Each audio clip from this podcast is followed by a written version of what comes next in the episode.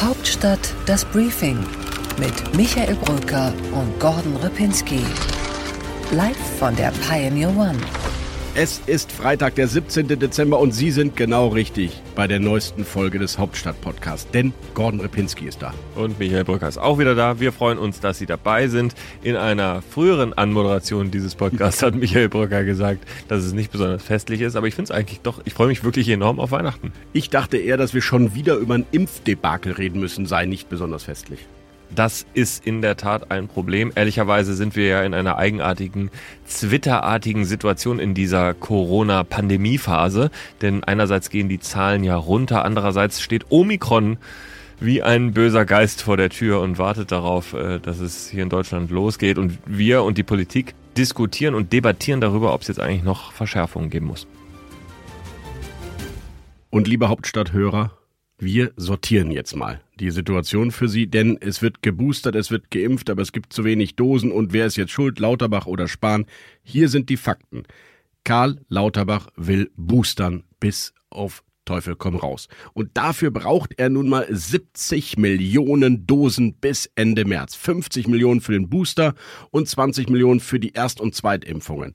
So, aber leider haben wir, glaube ich, nicht ganz so viele bestellt bis Ende März. Richtig, genau, Gordon. Exakt. Das ist auch nicht Lauterbachs Thema, muss man ehrlicherweise sagen, beziehungsweise sein Thema ist es, aber nicht seine Schuld. Er hat ja nun gerade erst übernommen und in der Tat wurde aus der alten Regierung noch, also als Jens Spahn noch Minister wurde, für den Januar nicht so sonderlich gut vorgesorgt. Fairerweise muss man sagen, dass wir jetzt in dem Tempo boostern, das war auch da noch nicht vorgesehen, aber dass wir boostern würden im Winter, naja gut, das hätte man sich vielleicht auch denken können. Ja, und ich muss natürlich äh, für Jens Spahn hier nochmal in die Bresche gehen und sagen, im Oktober war er derjenige, der gesagt hat, boostern, boostern, boostern, noch kurz nach der Wahl. Wir brauchen jetzt die Kampagne. Wir sind jetzt bei 1 bis 1,5 Millionen Impfungen. Das ist schon Rekord. Das ist die höchste Zahl an Impfungen, die wir bisher je hatten. Auch das ist also teilweise Jens Spahns Werk. Aber wenn jetzt dieser Lauterbach-Effekt kommen soll, um es mal so zu nennen, dann haben wir offenbar zu wenig. Naja, und jetzt muss die EU-Kommission wieder ran und uns mehr liefern, richtig? Ja, vor allem geht es bei der EU-Kommission dann ja auch nochmal darum, dann auch schon den neuen Impfstoff äh, zu äh, liefern, der ja dann ähm, die neue Variante auch schon beantworten soll in seiner Zusammensetzung. Der wird dann im Frühjahr kommen. Da gibt's auch nochmal so ein bisschen ein Thema, ähm, dass es da wieder eine Knappheit geben wird natürlich, weil viele Länder dann natürlich genau diesen Impfstoff haben wollen und auch da ist bis jetzt unklar, ob Deutschland genug Impfstoff bekommt. Also es, es fühlt sich alles so ein bisschen an wie vor einem Jahr. Das Schlimme eigentlich ist, dass jetzt schon wieder das schwarze Peter-Spiel losgeht. Es gab den Brandbrief des äh, CDU-Gesundheitspolitikers ähm, Tino Sorge, der dann gesagt hat, Karl Lauterbach ruft Feuer, um dann Feuerwehr zu spielen, obwohl er weiß, dass es gar nicht brennt. Ich glaube, beide Seiten übertreiben da so ein bisschen. Ich erlebe Karl Lauterbach auch in seiner Pressekonferenz äh, gestern, äh, Gordon, äh, mit Lothar Wieler in der Bundespressekonferenz eigentlich als integre. Ist übrigens ausdrücklich keine Kritik an meinem Vorgänger. Immer wieder, also werde ich konfrontiert also, dass ich damit den Vorgänger kritisiere, das tue ich nicht. Ich habe gestern Abend auch noch mal mit Jens Spahn darüber gesprochen. Wir haben halt eine sehr offensive Booster-Impfungsstrategie zu unserem also Hauptwerkzeug gemacht. Und dafür braucht man sehr viel Impfstoff und dafür braucht man den Impfstoff schnell. Ich finde, er ist eigentlich ganz gut bei der Amtsübergabe mit seinem Vorgänger umgegangen. Genau, und das ist er ja ehrlicherweise schon auch vorher die ganze Zeit. Er hat ja auch in seiner Zeit als er äh, quasi in Richtung des Gesundheitsministers Spahn argumentiert hat. Er hat ihn ja nie äh, unter der Gürtellinie angegriffen oder überhaupt unsachlich angegriffen. Also insofern ist das schon richtig. Ich finde, Karl Lauterbach ist in einer spannenden Position im Moment oder es ist auch spannend für uns, ihn zu beobachten, weil ich finde, es gibt keinerlei Zweifel an seiner Kompetenz. Man, man hört ihm zu. Andererseits kommuniziert er natürlich immer noch in unheimlich hoher Frequenz, als ob er quasi gar nicht dieser Gesundheitsminister wäre. Er war wieder bei Anne Will. Er hat jetzt diese Presse Pressekonferenz gemacht. Er könnte wahrscheinlich noch viel mehr machen. Und äh, das ist, finde ich, ein ganz spannendes Experiment, was wir da Ja, sehen. und er hat sich bei einer Zahl dann eben nur ein bisschen verhauen, einfach nur, weil er so intensiv ja eben kommuniziert, wie du sagst, und, und ständig sendet. Ich glaube, das Gesundheitsministerium, interessanterweise ist ja der ehemalige Sprecher von Jens Spahn, Hanno Kautz, auch jetzt wieder der Sprecher von Karl Lauterbach. Das ist auch wahrscheinlich nicht ganz so einfach in der Kommunikation für Hanno Kautz.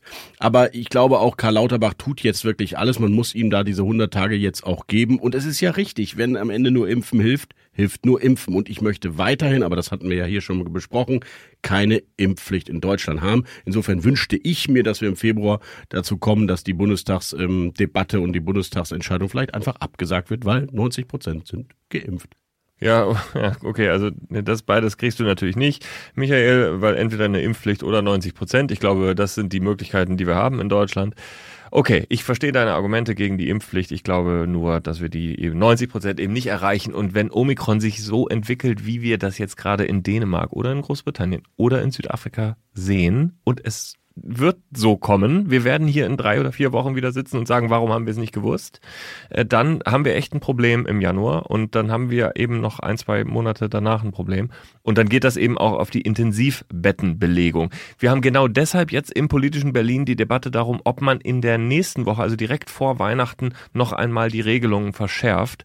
Und ähm, zum Beispiel eine Sache, die in der Debatte ist, ist, ob man grundsätzliche Kontaktbeschränkungen macht auf 50 äh, in Innenräumen. Das würde dann eben auch äh, geimpfte Personen betreffen. Tja, muss man sehen. Also zunächst mal, Gordon, die Ampel verschärft oder korrigiert oder bessert nach. Was darf man da eigentlich sagen? Erneut vielleicht wahrscheinlich ihr Infektionsschutzgesetz. Die Wahrheit ist, diese Kolleginnen und Kollegen stolpern hier richtig schön in die vierte Welle und in die Pandemie und suchen natürlich dann ganz gerne auch mal den Schuldigen woanders. Ich glaube, das ist einfach schlicht so. Aber ich, ich nehme da Karl Lauterbach bewusst aus. Ich bin aber auch der Meinung, es gibt dann irgendwann auch keine Ausflüchte mehr. Der Expertenrat der Bundesregierung, der neu benannt wurde von Olaf Scholz, da sitzen sie ja nun alle drin, die Großkopferten und, und Säulenheiligen der Corona-Pandemie. Melanie Brinkmann, Christian Drosten, sogar Hendrik Streeck wurde von der FDP da durchgesetzt. Also mehr Variety geht auch nicht mehr. Insofern, die müssen es jetzt dann aber auch wirklich in den Griff kriegen. Ja, dieser Expertenrat, der ist jetzt gerade in diesen Stunden zusammengetreten, um dann wirklich nochmal zu beraten darüber, wie es weitergeht. Alle gucken wie das Kaninchen auf die Schlange und es wird am Ende die Empfehlung und die Analyse auch über Omikron aus diesem Expertenrat herauskommen und dann gibt es eben auch eine politische Empfehlung. Wir sind gespannt. Ich vernehme aus dem Kanzleramt und den Ländern auch gerade auf der A-Seite kein großes Interesse daran, nochmal bundesweite Regelungen äh, zur Verschärfung äh, erlassen zu müssen. Andererseits hast du dann wieder Länder wie Bayern, Sachsen-Anhalt, Sachsen, die eben alles wollen, nur nicht dieses Zeichen zur Entspannung,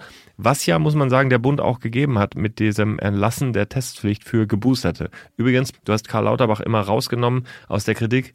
Diese Veränderung kann ich überhaupt nicht verstehen, denn wer sich einmal impfen lässt, der lässt sich auch zweimal impfen und der lässt sich auch dreimal impfen. Da brauche ich eigentlich keine Anreize und äh, das ist am Ende nur was, was man wieder zurücknehmen muss. Ja, stimmt.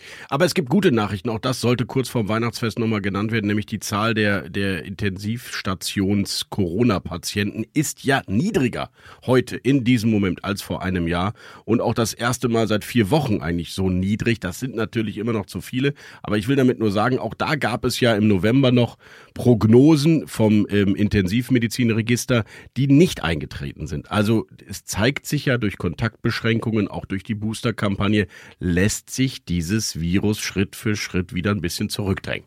Ja, wir müssen es uns alles anschauen. Im Moment gehen die Zahlen ja nun wirklich runter und jeder Tag, an dem die Zahlen runtergehen, ähm, der spart uns am Ende vielleicht noch einen weiteren Tag äh, in der ganzen Reihenfolge auf. Also insofern hoffen wir einfach darauf, dass es uns nicht ganz so doll erwischt. Und ich wünsche mir dann noch zum Abschluss, lieber Gordon Repinski, dass nicht nur Karl Lauterbach und Gordon Repinski die Leidenschaft zur Erklärung der Corona-Pandemie immer wieder zeigt, sondern auch der Bundeskanzler, der in seiner Regierungserklärung, ich weiß nicht, ob du sie durchgehalten hast oder bist du auch eingeschlafen?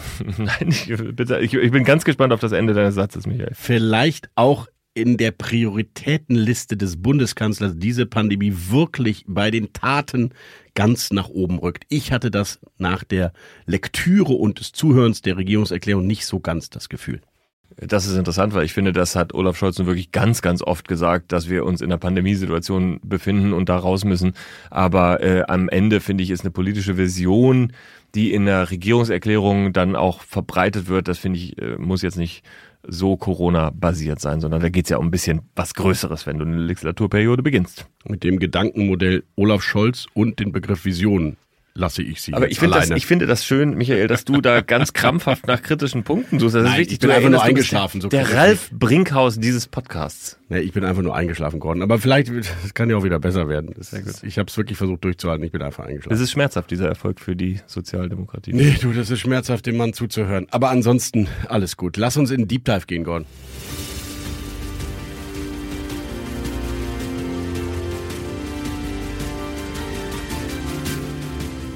Unsere weiteren Themen heute. Im Deep Dive sprechen wir über das neue Selbstbewusstsein der Grünen in der Bundesregierung und die ersten Schritte der Außenministerin Annalena Baerbock. Ja, insgesamt ist die spannende Frage, wer eigentlich in der Außenpolitik den Hut auf hat in der Koalition. Und du hast auch mit jemandem gesprochen, der in der Tat irgendwie auch ein interessanter Akteur der Außenpolitik ist, Altkanzler Gerhard Schröder. Und im Interview der Woche spricht Gordon mit Michael Kellner. Noch ist er politischer Geschäftsführer der Grünen. Er muss diesen und wird diesen Posten allerdings zeitnah abgeben, denn er hat sich einsortiert im Robert Habeck Superministerium für Wirtschaft und Klimaschutz und wird dort oder ist schon parlamentarischer Staatssekretär. In What's Left schaue ich auf Manuela Schwesig, die begonnen hat in Mecklenburg-Vorpommern mit einer rot-roten Koalition und die sich auf eine, wie ich finde, sehr geschickte Weise ihr Machtnetzwerk zusammenbaut. Bei What's Right analysieren wir natürlich an diesem Tag das Ergebnis der CDU-Mitgliederbefragung. Und im kürzesten Interview der Berliner Republik Einsatz zu hat Michael gesprochen mit Aline Abud. Sie ist Tagesthemenmoderatorin und Journalistin. Deep Dive. Die neue kleine Mini-Krise dieser Ampel könnte eventuell die Außenpolitik sein. So zumindest waren ein paar Worte zu vernehmen von Herrn Mützenich. Und du, Gordon, warst mit Olaf Scholz ja auf einer seiner ersten Auslandsreisen in Warschau. Wie ist er denn da aufgetreten? Als der Hans Dampf in den außenpolitischen Gassen oder eher zurückhaltend? Was ist denn deine Erwartung, Michael? Ich würde bei Olaf Scholz immer sagen, er macht am Ende schon deutlich, dass er der Chef ist, aber er macht es irgendwie so, dass kein anderer böse ist. Ja, genau. Also in, vielleicht sogar noch ein bisschen anders. Ich glaube, diese Mützenich-Geschichte, die du da benannt hast, das war ja ein richtiger Konflikt zwischen SPD und Grünen. Mützenich, der gesagt hat, am Ende wird die Außenpolitik im Kanzleramt gemacht und Omid Nuripur, Außenpolitiker der Grünen und nächster Parteichef, der hat gesagt, äh, Rolf, lass mal gut sein, äh, das ist jetzt wirklich Quatsch, wir müssen hier Vertrauen aufbauen. Das war ein richtiger Konflikt, der Koch- und Kellner-Konflikt aus der alten rot-grünen Regierungszeit kam da wirklich hoch. Und äh, daran hat Olaf Scholz überhaupt kein Interesse der weiß eigentlich, dass Annalena Baerbock sich wirklich erstmal beweisen muss. Und es ist überhaupt nicht in seinem Interesse, sie zu schwächen am Anfang. Insofern war er zurückhaltend. Was sind seine außenpolitischen Prioritäten und wo wird er am Ende die Richtlinienkompetenz ziehen? In der Europapolitik, in der europäischen Finanzpolitik oder gibt es Felder, ich denke an den Ukraine-Konflikt, ich denke an vielleicht auch Nord Stream 2 oder ich denke an Frankreich, wo will er Chef sein und wo überlässt er Annalena Baerbock das Feld? Erstmal ist interessant, dass er das in den öffentlichen Äußerungen überhaupt nicht durchblicken lässt. Also zum Beispiel Polen, der Besuch. Ich war in, in Warschau, du hast es eben gerade angedeutet. Da gibt es einen großen Konflikt um Nord Stream 2. Die Polen äh, wollen Nord Stream 2 nicht, weil es eben eine direkte Verbindung zwischen dem großen Konkurrenten im Osten, Russland und Deutschland ist. Ähm, und äh, so hat sich der Premierminister äh, eben auch ganz eindeutig auf der Pressekonferenz geäußert, Morawiecki. Und ähm, Olaf Scholz auf der anderen Seite hätte ja sagen können, nee, wir finden, das ist ein strategisches äh, Projekt, das wir irgendwie durchziehen wollen oder irgendwie so etwas. Macht er nicht. In 25 Jahren, was nicht lange hin ist, wird es eine Welt sein, in der die Frage des äh, Gastransports nach Deutschland oder Europa eine ganz andere Rolle spielt als heute, weil es eben kein Brenn-, Heiz- und Treibstoff mehr sein wird, der noch relevant ist für das ökonomische Geschehen in unserem Land. Also Diplomatie kann er schon mal, aber nochmal zurück zu meiner Frage, Gordon. Was sind seine außenpolitischen Schwerpunkte? Was erspürst du da?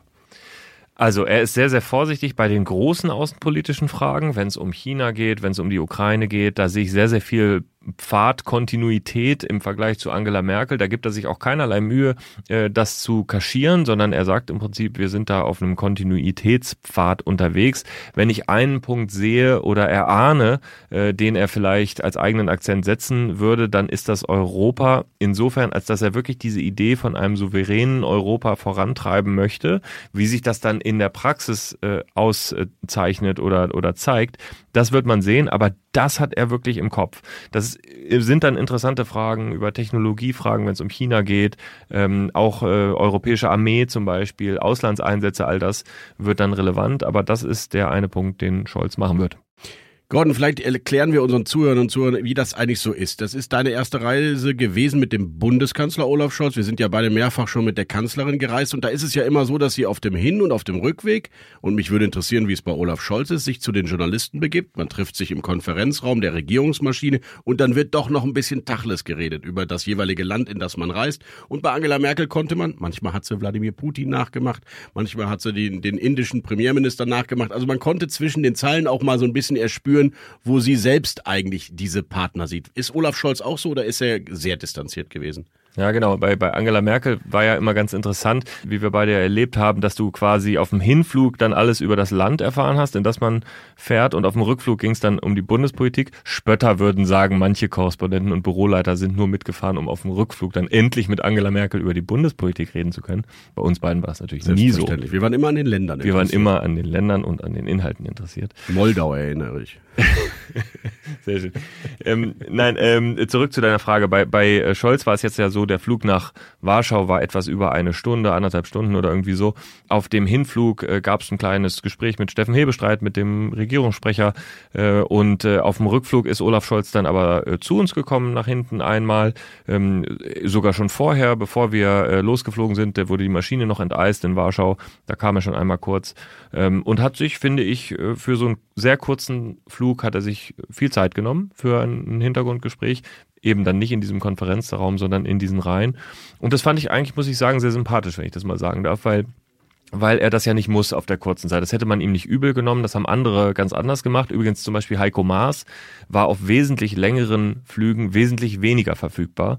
Und ich finde, die Aufgabe einer solchen Reisebegleitung muss auch sein, dass man die Politik dann auch versteht im Ausland und wir sie dann eben auch weitergeben können äh, an unsere äh, Zuhörerinnen und Zuhörer. Gordon Repinski wird an dieser Stelle darüber weiterhin berichten und ich freue mich, dass du Heiko Maas genannt hast, weil da kommt man dann endlich zu dem Punkt, warum ich auch glücklich bin, dass die Große Koalition nicht mehr regiert, weil dann auch Heiko Maas nicht mehr im Auswärtigen Amt sitzt. Da sitzt nämlich jetzt Gordon Annalena Baerbock. Und ich finde, sie hat auch ganz schön Gas gegeben. Vier, fünf Reisen schon in den ersten Tagen, alleine jetzt zweimal nach Brüssel.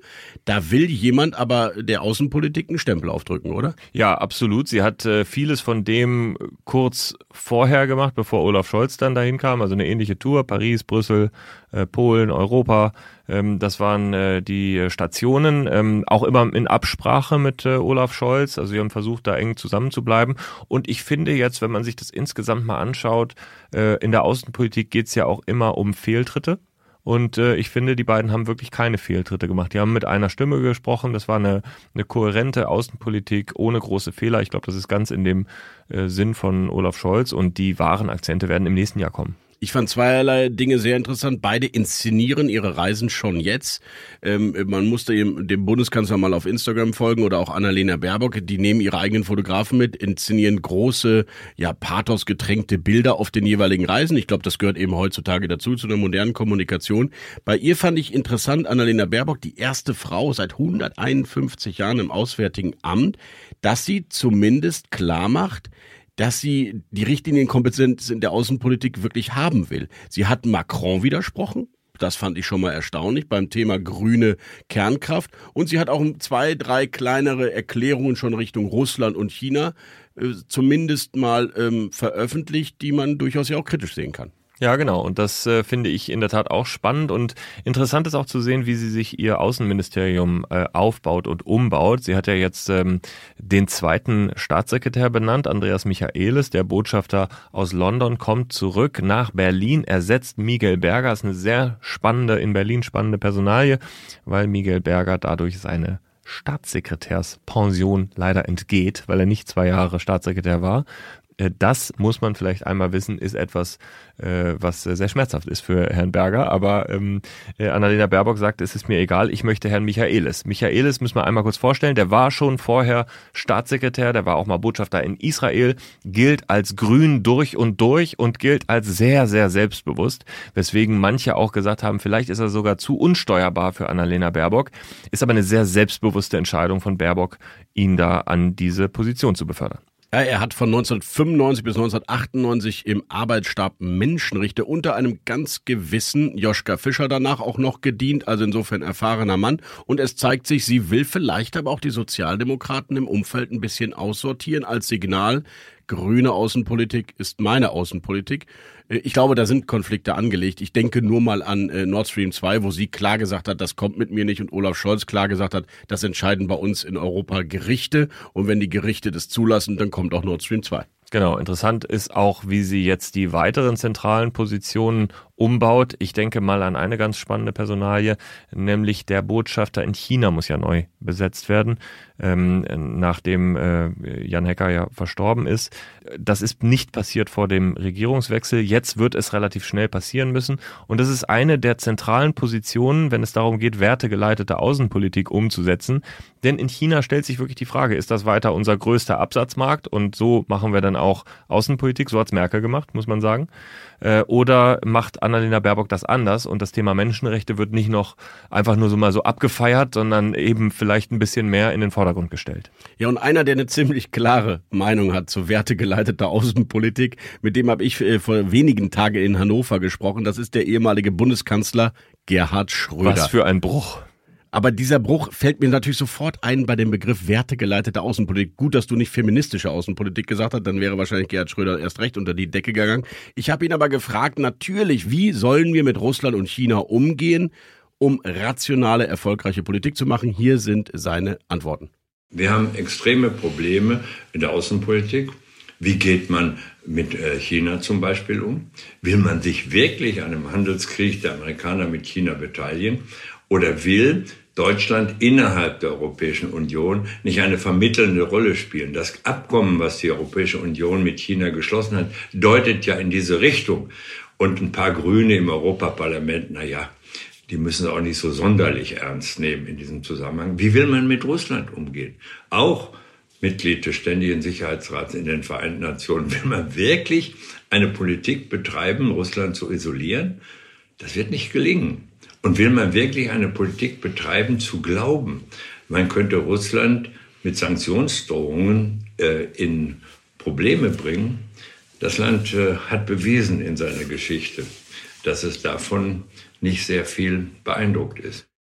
Ja, Gerhard Schröder mit einer wie immer pointierten Ansicht, die nicht nur bei den Grünen äh, auf wenig Gegenliebe stoßen wird, sondern er steht natürlich auch in der SPD relativ einsam da. Trotzdem, der Konflikt wird uns noch eine Weile begleiten, Michael. Wir schauen, das kann man, glaube ich, ganz sicher sagen, hier später nochmal irgendwann in einer nächsten Ausgabe wieder auf die Außenpolitik einer der Spin-Doktoren und einer derjenigen, die die Strategie der Grünen erdacht hat und sie jetzt auch in der Regierungsarbeit umsetzen muss. Den wollen wir uns jetzt mal anhören. Das ist Michael Kellner, der politische Geschäftsführer noch und neue Staatssekretär im Bundeswirtschafts- und Klimaschutzministerium und Gordon Repinski hat ihn in seinem Ministerium, in seinem neuen Büro besucht.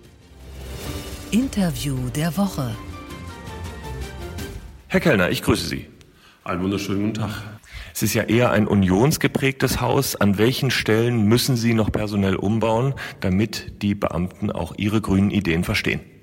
Nun, äh, Beamte haben ja eine hohe Loyalität äh, zum Staat, das merkt man auch und es ist ja klar, dass äh, die Aufgaben, die, die vor uns stehen, wie beispielsweise die Energiewende, wie beispielsweise die Transformation der Industrie, da habe ich wirklich den Eindruck, da sind hier viele Ideen vorhanden und ich glaube, da ist eine da ist auch eine Neugier und eine, und eine Freude vorhanden auf das, was ansteht. Dann gehen wir mal genau in diese Themen rein. Sie haben ja große inhaltliche Ziele mit dem Ausbau der erneuerbaren Energien. Das wird ja zu oft auch mit anderen grünen Zielen kollidieren, zum Beispiel mit Artenschutzfragen. Wie wollen Sie damit umgehen? Ja, Politik ist ja dafür da, dass wir gute Regeln machen für eine Gesellschaft. Und wir brauchen den beschleunigten Ausbau der erneuerbaren Energien um beispielsweise den Kohleausstieg 2030 zu schaffen, aber auch die Transformation der Industrie. Und äh, deswegen haben wir gesagt im Koalitionsvertrag, der Ausbau der Erneuerbaren ist im öffentlichen Interesse. Wir haben sehr unterschiedliche Regelungen äh, in den einzelnen Bundesländern und da brauchen wir eine Rechtssicherheit und eine Klarheit, damit wir da, wo Windkraftanlagen beispielsweise auch geplant sind, dann dort auch gebaut werden können. Und wenn da dann ein seltener Vogel oder eine seltene Kröte dran glauben muss, dann ist das eben so, weil es im öffentlichen Interesse ist. Ja, es ist so, es geht um Populationsschutz. Was meine ich damit? Dass die Population in, in Deutschland an, in Ihrem Beispiel, seltenen Kröten oder seltenen Vogeln äh, erhalten bleibt. Das ist ein wichtiges Ziel. Und gleichermaßen ist natürlich von enormer Bedeutung, dass wir mit dem Ausbau der erneuerbaren Energien vorankommen.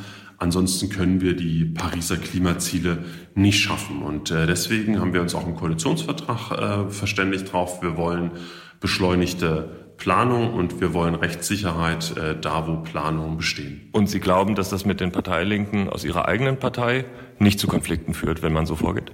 Also egal, äh, wo man sich äh, selber zuordnet, wir haben ein überwölbendes Interesse daran, dass wir die Energiewende hinbekommen, dass wir die Auswahl der erneuerbaren Energien schaffen, dass die Kommunen, übrigens auch die Standortkommunen, äh, davon profitieren. Und äh, wir sehen eben auch, und das ist ja ein, ein Punkt, der beispielsweise im, im Landwirtschaftsministerium sicherlich eine große Rolle spielt. Wir sehen ja auch, dass wir die Ökonomie, also dass der, dass der Bauer gut leben kann, damit einhergehen muss, dass wir auch so wirtschaften, dass auch Biodiversität, dass Artenschutz erhalten und, und gefördert wird. Das sind große Aufgaben und wir wollen sie anpacken. Sie haben ja noch weitere Konflikte hier im Haus und in der Bundesregierung zu lösen. Sie kommen zum Beispiel persönlich aus dem Osten. Da ist besonders der Strukturwandel spürbar. Schmerzt es Ihnen manchmal, den Kohleausstieg gerade dort umsetzen zu müssen? Nein, weil ich glaube, das ist eine große Chance äh, für die Region. Das bietet ja jetzt die Gelegenheit, äh, auch eine Transformation zu erreichen. Und äh, ich habe mir beispielsweise BASF in der Lausitz angeschaut. Die bauen dort gerade eine Batteriezellenproduktion auf und suchen händeringend Arbeitskräfte und äh, werben Ingenieure von der LEAG, von dem dortigen Braunkohlekonzern ab und schaffen da gut bezahlte äh, Arbeitsplätze. Und das ist eine Chance auch für die Region. Schauen wir mal auf die Ampelkoalition, die ja nun gerade ihre Arbeit aufgenommen hat. Die Grünen sind am regierungsunerfahrensten von den Partnern. Sie haben am längsten nicht regiert. Wie läuft die Eingewöhnung? Wir haben ja den großen Vorteil, dass wir in sehr, sehr vielen äh, Bundesländern in den letzten Jahren ja bereits in der Regierung waren. Aktuell sind wir in zehn von 16 Landesregierungen. Davon profitieren wir natürlich unglaublich auch von dem Wissen und Know-how, was da in, in, auch in diesen Landesregierungen vorhanden ist. Äh, deswegen kommen wir da gut vorbereitet rein. Es gab ja einen großen Streit um die Besetzung des Kabinetts, als dann äh, Cem Özdemir Minister werden sollte, Toni Hofreiter hinten runterfiel. Warum kam es zu diesem Streit? Naja, es war ja so, dass wir, äh, dass wir bei fünf äh, Ministerien und einer äh, Kulturstaatsministerin natürlich sechs herausgehobene Posten hatten, aber natürlich viel mehr tolle Menschen haben, die dafür geeignet sind, was ja eine Stärke meiner Partei ist. Aber hätte man das nicht vielleicht vorher moderieren können? Ja, das, das, das, das war wirklich so, dass diese Entscheidung, äh, wer, welche Ministerien wir haben, tatsächlich, das mag man immer gar nicht glauben, aber es war wirklich so, äh, ja erst sehr spät, erst am Schluss dann in, äh, in dem letzten Tag der Verhandlungen äh, gefallen sind. Das heißt, wir haben tatsächlich erst die Inhalte, erst die inhaltlichen Entscheidungen getroffen für diesen Koalitionsvertrag und dann ging es äh, an, die, an die Aufteilung der äh, Ressorts. Jetzt ist, steht ja im Grünen Vorstand auch eine große Veränderung an. Äh, Parteivorsitzende werden neu gewählt und es gibt ja die Vorgabe, dass eben nur zwei von sechs Mitgliedern Mandate haben dürfen. Ist das aus Ihrer Sicht noch eine zeitgemäße Regelung oder muss man da mal ran? Das ist eine Regelung, die sich bewährt hat. Wir haben das ja mal vor vielen Jahren geändert. Da durfte ja gar niemand äh, ein Mandat haben. Jetzt äh, können das zwei Personen haben. Es gibt ja auch zwei Menschen, die angekündigt haben zu kandidieren, die das sicherlich äh, großartig machen werden. Ricarda Lang, Omen Nuripur, beide haben ein Bundestagsmandat. Und ich muss sagen, als meiner Tätigkeit als Geschäftsführer der Partei, es ist ja so, eine Partei lebt ja äh, weitgehend ehrenamtlich. Ähm, ne? Die allermeisten Mitglieder engagieren sich ehrenamtlich und äh, da finde ich es auch gut, wenn im, im Vorstand Leute gibt, die, die sozusagen kreuz und quer, unabhängig von Sitzungswochen oder Nicht-Sitzungswochen auch im Land präsent sein können. Ich glaube, das ist besonders auch in Regierungszeiten wichtig. Äh, so gesehen sehe ich da keinen Anlass, an diese Regelung ranzugehen. Jetzt ist erstmal Weihnachtspause, danach geht das Arbeiten richtig los. Was ist das erste Projekt, was Sie hier im Haus angehen? Nun, das erste, was ich jetzt äh, angefangen habe, und das war mir auch ein, wichtig, äh, es geht ja gerade um die Frage, wie restrukturiert sich der ähm, Bahnkonzern Alstom. Da sind ja auch ähm, Arbeitsplätze betroffen, sowohl in der Lausitz, in Görlitz, Bautzen, aber auch Henningsdorf und äh, eines äh, der ersten Themen, mit dem ich beschäftige gerade, ist die Frage, wie kann man den, den Schienenverkehrsstandort Deutschland stärken. Wir haben uns ja im Koalitionsvertrag darauf verständigt, dass wir eine Verkehrswende wollen, dass wir einen Ausbau der Bahnen wollen. Wenn man mal mit Verkehrsministern jeglicher Couleur oder mit Oberbürgermeisterinnen oder Oberbürgermeistern redet, dann merkt man ja, wie, wie sehr das dort drängt und wie lange es dauert, bis rollendes Material sozusagen ankommt, sei es die Straßenbahn, sei es die S-Bahn, sei es der Regionalexpress. Und äh, deswegen habe ich auch ein Interesse, dass wir einen starken äh, Schienenstandort in Deutschland haben. Dann wünschen wir Ihnen einen guten Start und vorher ein paar gute Weihnachtsfeiertage. Danke, Michael Kellner. Ganz, ganz herzlichen Dank, Herr Ripinski. Und Gordon, what's left? Wir alle Regierungsmehrheit und Opposition tragen gemeinsam Verantwortung für die Demokratie in unserem Land, für das Wohlergehen und für die Zukunft des schönsten Bundeslandes in Deutschland, unserer Heimat Mecklenburg-Vorpommern. Es ist mir eine Ehre, in den nächsten fünf Jahren gemeinsam mit der Landesregierung unserem Land dienen zu dürfen. Vielen Dank. Deine Lieblingsministerpräsidentin. Naja, also wir reden über Manuela Schwesig und äh, sie ist eine der ganz mächtigen Ministerpräsidentinnen. Sie ist eine der zentralen Stimmen in der SPD und ich möchte jetzt einmal das System Schwesig erklären hier. Also Möchtest ich, ich du das hören? Na, ja, sehr gerne sogar. Ich dachte, du sagst, äh, sie äh, unterstützt Gerhard Schröder bei der Nord Stream 2 Thematik. Das tut sie in der Tat, aber so aus einem ganz anderen ist Argument. Gar nicht. Ja, genau, das ist richtig. Das regionale Wirtschaftsinteressen äh, treffen sich da mit den multinationalen Wirtschaftsinteressen des Altkanzlers, das ist korrekt.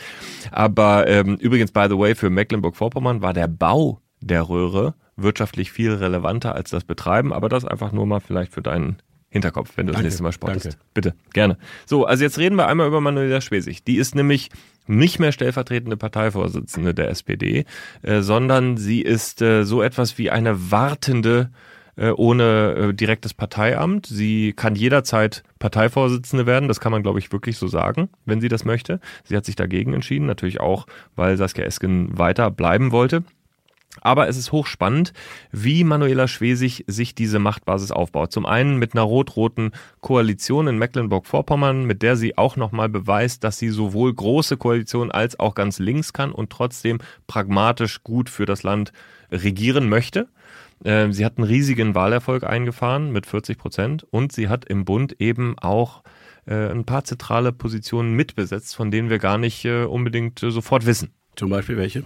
Naja, also zum Beispiel Carsten Schneider, der der Staatsminister im Kanzleramt ist und die Rem Alabali Radovan, auch sie Integrationsstaatsministerin im Kanzleramt. Das sind zwei Personen, die enge Vertraute oder eben wenigstens Empfehlungen von Manuela Schwesig waren. Die sitzen also im Kanzleramt. Dann haben wir mit Clara Geiwitz eben noch die Bundesbauministerin, auch sie mit absoluter Empfehlung von Manuela Schwesig äh, dort reingekommen.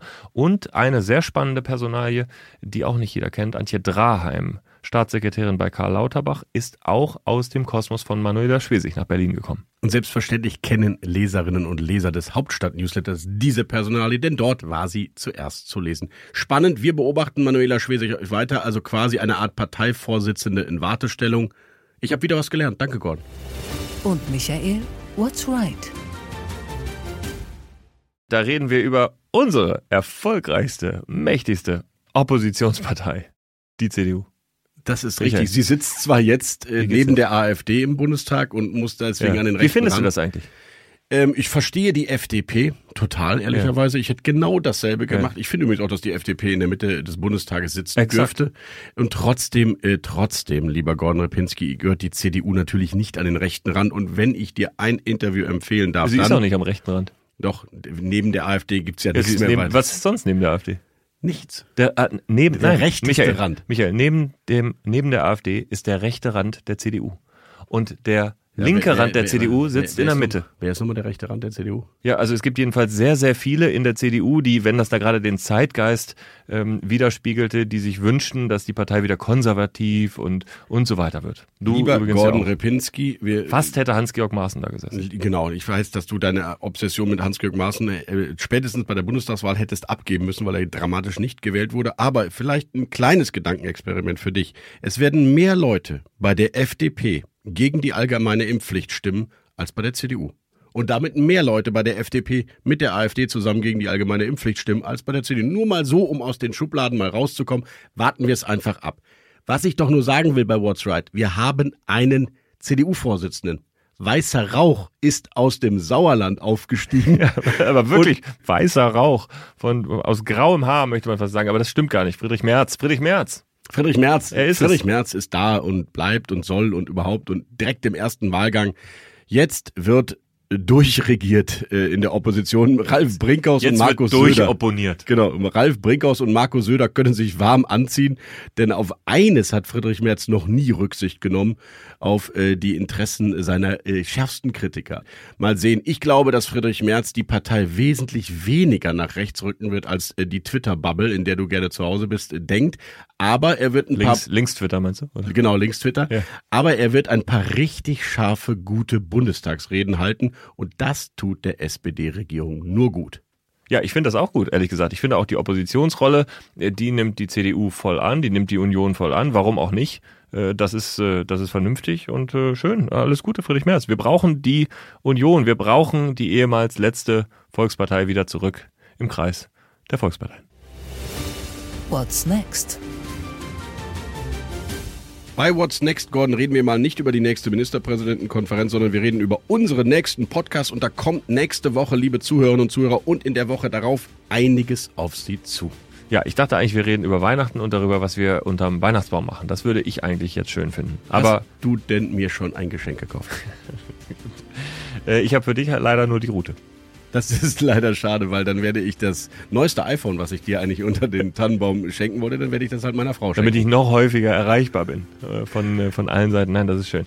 Äh, Das iPhone, das solltest du deiner Frau schenken auf jeden Fall. Die sieht dich viel zu wenig, weil ich dich viel zu sehr in Anspruch nehme. Insofern ist das in Ordnung. Wir machen aber in der Tat über Weihnachten noch mindestens einen Podcast mal. Es gibt dann noch Sonderpodcasts, aber ganz regulär natürlich auch wieder diesen Hauptstadt-Podcast. Und wir sprechen über so ein bisschen das, was im Jahr war. Genau, es ist eine der besten Ideen, die Gordon Repinski jemals hatte, außer der zu uns hier zu Pioneer zu kommen, nämlich die Rangliste der deutschen Politik. Wir schauen zurück auf das Jahr und haben Sie, liebe Pioneers, ja wählen lassen, wen Sie am überzeugendsten fanden, wen Sie zum Rising Star des Jahres machen oder zum Politiker des Jahres. Es ist unglaublich spannend gewesen, die Abstimmung. Es ist auch insgesamt spannend gewesen das Jahr. Wir haben ja die Kategorien ein bisschen verändert. Wir haben jetzt nicht die Sprecherinnen und Sprecher oder die parlamentarischen Staatssekretäre wählen lassen, weil wir in diesem Jahr des Regierungswechsels natürlich vor allem fokussiert waren auf den Wahlkampf. Also wir haben auch die besten Wahlkämpfer und die besten Wahlkampfhelfer zum Beispiel, die besten Kampagnenmanager wählen lassen und die besten Direktkandidatinnen und Kandidaten. Und es werden spannende Ergebnisse sein.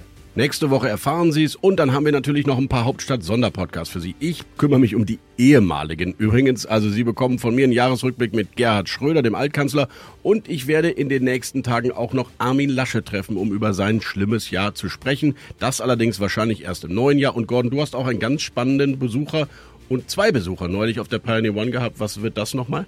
Genau, ein modernes Weihnachtsmärchen kann man eigentlich sagen. Adis Achmetovic und Matthias Miersch, die haben etwas gemeinsam. Sie sind beide Bundestagsabgeordnete der SPD. Achmetovic ist jetzt gerade in den Bundestag eingezogen. Miersch ist da schon viele Jahre drin und er ist stellvertretender Fraktionsvorsitzender. Und beide kennen sich aber auch schon lange, weil Achmetovic als Kind mit seiner Familie als Bosnien-Flüchtling fast abgeschoben worden wäre und der Anwalt Matthias Miersch, der junge Anwalt in Hannover, die Familie Achmetovic vor der Abschiebung bewahrt hat. Und jetzt haben sie sich im Bundestag wieder getroffen. Es ist in der Tat, finde ich, ein ganz besonderes, langes Gespräch mit den beiden geworden, wo es über äh, diese gemeinsamen Erlebnisse, aber eben auch Verbindung und Vertrauen in der Politik geht. Also freuen Sie sich darauf, das ist eine wunderbare Geschichte. Übrigens, Marina Kombaki, unsere Kollegin, spricht noch mit dem Soziologen Armin Nasehi und wir haben Gordon Repinski, dem eigentlich jetzt schon inoffiziellen Rising Star der gesamten deutschen Sozialdemokratie ever, ever, ever, ever. Genau, mit Kevin Kühnert schaue ich zurück auf ein wildes Jahr, an dessen Ende er Generalsekretär wurde und ich schaue voraus in das nächste Jahr, in dem regiert wird und er derjenige ist, der irgendwie die Balance finden muss zwischen dem, was die Partei will und dem, was die Regierung tun muss. Einsatz zu Heute bei uns zu Gast in der beliebtesten Rubrik dieses Hauptstadt-Podcasts. Ein Satz zu die Tagesthemen-Moderatorin Aline Abud. Journalistin, Fernsehmoderatorin und seit, ich glaube, 4. September nicht mehr wegzudenken am Abend in der ARD auf der Mattscheibe. Herzlich willkommen, einen schönen guten Tag. Hallo, liebe Aline. Hallo, Michael. Es geht direkt los mit dem ersten Begriff. Deutscher Bundestag. Ehemaliger Arbeitgeber. Der zweite Begriff. Abschiedsfloskel. Tschüss. Wie keine besondere Note zum Schluss? Nee, brauche ich nicht. Oder das möchte ich auch gar nicht, weil ich den Menschen jetzt nicht vorgeben möchte, wie sie sich zu fühlen haben, so am Ende dieser Nachrichtensendung. Und ähm, deswegen, also ich finde, jeder kann sich da ruhig selber ähm, überlegen, wie er sich zu fühlen hat. genau. Wunderbar. Der nächste Begriff. Frauenquote als das Thema damals aufkam, ich weiß nicht mehr wann das war, gefühlt äh, Jahrzehnte her, habe ich gedacht, äh, da war ich auch noch viel, viel jünger und habe mich dafür auch noch nicht so viel äh, interessiert oder für Politik, aber habe gedacht, so, wofür brauchen wir denn das hier in Deutschland? Wir sind doch ein modernes Land und gleichberechtigt, weil ich das in meiner Familie vorgelebt äh, bekommen habe über meine äh, Ostfamilie. Also meine Mutter hat immer gearbeitet, meine Oma hat immer gearbeitet, auch in Führungspositionen.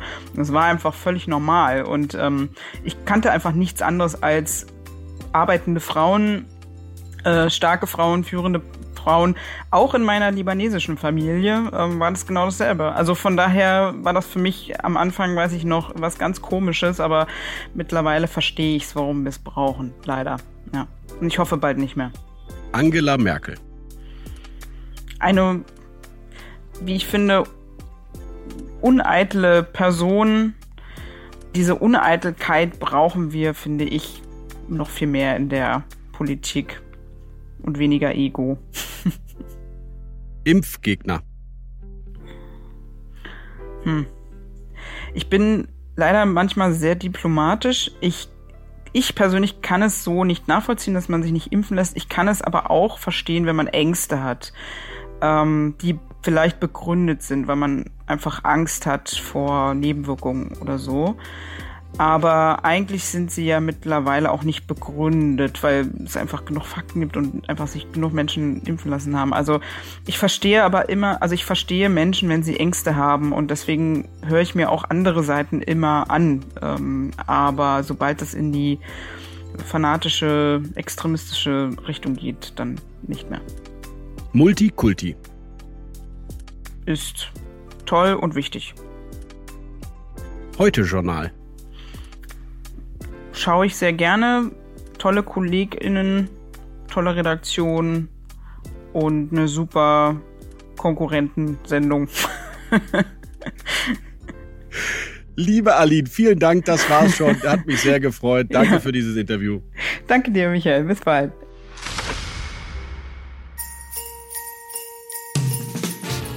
Tschüss, Gordon. War schön gewesen. Ja, und ich habe eine spontane Idee. Also, wenn Sie Lust haben, meine lieben Zuhörerinnen und Zuhörer, wenn Sie Lust haben, dass wir hier Weihnachtsgrüße verlesen in diesem Podcast, ich würde das einfach nächstes Mal machen, dann würden Sie mir jetzt einfach äh, unter g.repinski at mediapioneer.com eine kurze Mail schicken mit Weihnachtsgrüßen und die werde ich verlesen hier in der nächsten Podcast-Folge. Schicken Sie sie mir bitte bis, sagen wir mal, Dienstag. Und ähm, dann äh, nehmen wir das auf. Oh Mann, hoffentlich kann ich das einlösen. Uiuiui, Uns Michael. bleibt auch nichts erspart. Tschüss, auf Wiederhören, bis bald. Auf Wiederhören, tschüss und adieu. Hauptstadt das Briefing mit Michael Bröker und Gordon Ripinski. Live von der Pioneer One.